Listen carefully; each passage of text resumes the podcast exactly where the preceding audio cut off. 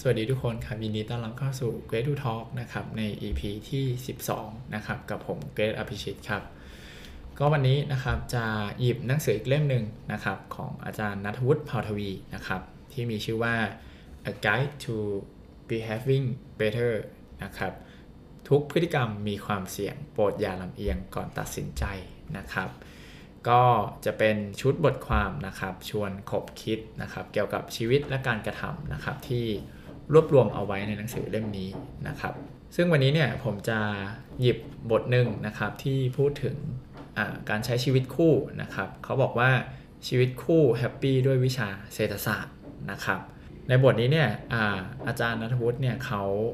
นำบทเรียนสำคัญนะครับของนักเขียน2คนนะครับที่เอาทฤษฎีทางเศรษฐศาสตร์เนี่ยมาแนะนำนะครับเรื่องของการมีชีวิตแต่งงานที่ยั่งยืนและมีความสุขนะครับก็จะมีอยู่ทั้งหมด4 บทเรียนด้วยกันนะครับที่เป็น4 บทเรียนหลักๆที่อาจารย์เขานำมาแบ่งปันกันในหนังสือเล่มนี้นะฮะบทเรียนอันที่1นะครับก็คือเขาบอกว่าคนเราเนี่ยมักให้น้ำหนักนะครับในสิ่งที่ตัวเองเป็นเจ้าของเนี่ยมากเกินไปนะครับหรือว่าภาษาอังกฤษที่เรียกว่า endowment effect นะครับที่มาของบทเรียนเนี้ยก็มาจากสิ่งที่เรียกว่า loss aversion นะครับก็คือว่าเราเนี่ยจะเกลียดการที่เราเสียนะครับมากกว่าที่เราได้นะครับเขาบอกว่าเวลาที่เราทะเลาะกับแฟนนะครับหรือว่าโกรธกับแฟนเนี่ยเราเลยจะไม่ค่อยยอมแพ้นะครับเพราะว่าเราไม่อยากเสียนะครับทำให้เราเนี่ยก็จะให้น้ำหนักกับเหตุผลของเราเนี่ยมากกว่านะครับเหตุผลของแฟนดังนั้นเนี่ยคำแนะนำของนักเขียน2คนเนี้ยเขาบอกว่าถ้าเกิดว่าทะเลาะกันอยู่เนี่ยให้เราแบบรอสัก24ชั่วโมงนะครับแล้วก็ค่อยกลับมาคิดทบทวนใหม่ว่าเรายังอยากจะพูดในสิ่งนั้นออกไปอยู่ไหมนะครับเหมือนรอให้อารมณ์นะครับเราดับลงก่อนนะครับให้ทิฐิเราเบาลงก่อนนะครับซึ่งเขาบอกว่า9ใน10เนี่ยคนเรามักจะไม่พูดนะครับก็อันนี้เป็นบทแรกนะครับก็ลองเอาไปใช้กันได้นะครับเวลาทะเลาะกันก็ลองเงียบๆสัก24ชั่วโมงนะครับแล้วก็กลับมาคิดอีกทีหนึ่งนะครับก่อนที่จะพูดคำนั้นออกไปนะครับมาตัดสินใจกันดูอีกทีหนึ่งนะฮะทีนี้ในบทที่2เขาบอกว่าให้เราเนี่ยเข้าใจคอนเซปต์ในเรื่องของยิ่งของที่เราอยากซื้อเนี่ยมีราคาแพงเนี่ยเรายิ่งไม่อยากซื้อนะครับคือเขากล่าวว่าเวลาเรามีเซ็กเนาะของสามีภรรยาเนี่ยเวลาเขามีเซ็กเนี่ยส่วนใหญ่เนี่ยมักคิดว่าเซ็กเนี่ยมันมีราคาแพงมากนะครับเหมือนเราต้องแลกนะครับเวลาที่เราต้องมีเซ็กเนี่ยไปกับสิ่งที่เราเนี่ยอยากทำอย่างเช่นแบบดูหนังเล่นเกมนะครับเล่นโทรศัพท์นะครับมันก็เลยแบบทำให้เราเนี่ยรู้สึกว่ามันแพงจนทำให้เราเนี่ยไม่ได้อยากทำนะครับไม่ได้อยากซื้อแต่ว่าในความเป็นจริงเนี่ยเขาบอกว่าเซ็กเนี่ยมันมีมูลค่ามากกว่านั้นนะครับเขาบอกว่าเนี่ยมีนักเศรษฐศาสตร์ชาวอังกฤษเนี่ยเขาบอกว่าคนเราเนี่ยมันได้อะไรมากกว่าการมีเซ็กนะครับก็คือการที่เราเนี่ยได้มีปฏิสัมพันธ์กันนะครับได้มีความสงบสุขในครอบครัวนะครับซึ่งไอ้สิ่งเหล่านี้แหละมันเป็นสิ่งที่มันเป็นมูลค่ามากกว่าการมีเซ็ก15นาทีที่เราอาจจะคาดไม่ถึงนะครับก็ถ้าเกิดว่าเราเข้าใจแบบนี้เนี่ยเขาบอกว่าพยายามอย่าประเมินนะครับประเมินว่าแบบเซ็กมันแพงไปจริงๆมันมีมูลค่ามากกว่านั้นนะครับอันนี้เป็นข้อที่2นะฮะทีนี้ข้อที่3เขาบอกว่าให้เข้าใจในเรื่องของความสุขฟองสบู่ในชีวิตแต่งงานนะครับความสุขในชีวิตแต่งงานเนี่ยก็คงจะคล้ายๆกับวงจรธุรกิจนะครับที่มีทั้งขาขึ้นขาลงนะครับในเวลาที่เศรษฐกิจดีเนี่ยราคาของสินค้าไม่ว่าจะเป็นราคาหุ้นราคาบ้านนะครับก็จะสูงขึ้นเรื่อยๆนะครับแล้วก็มีโอกาสที่จะแตกเหมือนกับฟองสบู่นะครับ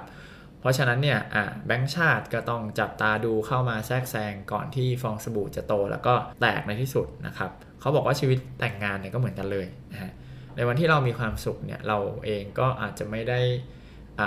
คำนึงถึงสิ่งที่อยู่รอบๆตัวนะครับก็คือเราอาจจะเมินเฉยในสิ่งที่ควรทำนะครับเพื่อรักษาชีวิตแต่งงานให้มีความสุขต่อไปเรื่อยๆนะครับหรือพูดอีกอย่างหนึ่งก็คือเวลาที่เรามีความสุขเนี่ยทุกอย่างก็ดูจะคงที่นะครับ เราก็มักจะคิดว่าชีวิตคู่ก็คือของตายนะฮะซึ่งก็ทำให้เราเนี่ยมองข้ามสัญญาณอันตรายหลายๆอย่างนะครับในชีวิตแต่งงานนะครับแล้วก็อาจส่งผลให้ชีวิตแต่งงานเนี่ยของเราเนี่ยพังได้นะฮะเพราะฉะนั้นนะครับเขาแนะนำว่าเราควรตรวจตรานะครับอย่างสม่ำเสมอว่าแบบชีวิตแต่งงานของเราเนี่ยตอนนี้เป็นยังไงนะครับให้ดูว่าเราเนี่ยสนใจมันอยู่เหมือนเดิมหรือเปล่านะครับเรายังรักษาสภาพชีวิตคู่เอาไว้ได้ไหมนะครับก็พยายามหมั่นตรวจตาตรงนี้นะครับเพื่อไม่ให้เกิดเหตุการณ์ฟองสบู่แตกนะครับอันนี้ก็จะเป็นบทเรียนที่3นะครับทีนี้บทเรียนสุดท้ายนะครับบทเรียนที่4เนี่ยเขาบอกว่าการใช้บทเรียนจาก prisoner's dilemma นะครับก็คือในวิชาเศรษฐศาสตร์เนี่ยจะมีเรื่องของนักโทษนะฮะเป็น dilemma ของนักโทษนะครับที่2คนเนี่ยเวลาทั้งคู่เนี่ยถูกจับนะครับแล้วเข้าห้องขังพร้อมกันเนี่ยนักโทษเนี่ยแต่ละคนเนี่ยจะต้องถูกสอบสวนว่าผิดจริงไหมนะครับกรณีแรกเนี่ยถ้าเกิดว่ามีสักคนหนึ่งนะครับยอมสารภาพและอีกคนหนึ่งเนี่ยไม่ยอมสารภาพเนี่ยคนที่สารภาพเนี่ยก็จะติดคุกน้อยกว่านะครับก็อันนี้ยกตัวอย่างคือ2ปีนะครับแต่ว่าถ้าเกิดว่าอีกคนเนี่ยไม่ยอมสารภาพเนี่ยก็จะติดคุกถึง10ปีนะครับอันนี้คือกรณีที่1นะครับแต่ว่ากรณีที่2ก็คือถ้าสารภาพทั้งคู่นะครับก็จะติดคุกคนละ5ปีนะครับส่วนทางที่ดีที่สุดก็คือถ้าเกิดว่าทั้งคู่ไม่สารภาพเลยเนี่ยก็จะไม่ต้องติดคุกเลยนะครับซึ่งก็เป็นทางออกที่ดีที่สุดนะครับ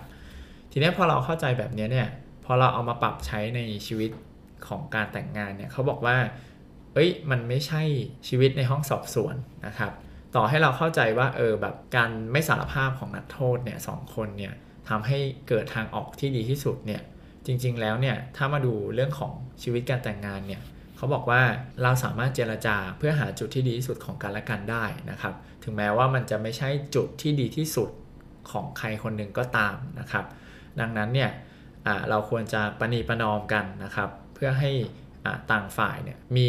ชีวิตที่ร่วมมือแล้วก็มีชีวิตการแต่งงานที่ดีกว่านะครับหมายความว่าคือเราไม่จำเป็นต้องหาทางออกที่ดีที่สุดสำหรับทุกคนนะครับทุกฝ่ายแต่ว่าเราสามารถประนีประนอมกันได้ครั้งนี้นะครับอีกคนหนึ่งอาจจะไม่ได้ผลลัพธ์ที่ดีที่สุดแต่ว่าเราสามารถประคับประคอง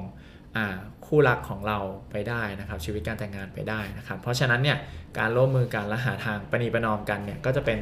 ทางเลือกที่ดีนะครับสำหรับชีวิตการแต่งงานนะครับและนั่นก็คือทั้งหมดของ EP นี้นะครับก็สามารถเอา4บทเรียนนี้นะครับไปปรับใช้ได้นะครับสำหรับคนที่มีแฟนเนาะหรือว่าแต่งงานแล้วนะครับเพื่อให้เราเท่าทันนะครับว่าเราเนี่ยจะใช้ชีวิตคู่เนี่ยให้มีความสุขได้อย่างไรมากขึ้นนะครับจากบทเรียนจากทฤษฎีทางเศรษฐศาสตร์นะครับถ้าเกิดว่า EP นี้นะครับมีประโยชน์ก็สามารถกดไลค์ Subscribe แล้วก็คอมเมนต์มาพูดคุยกันได้นะครับแล้วเดี๋ยวเรากลับมาพบกันใหม่ใน EP หน้าครับสวัสดีครับ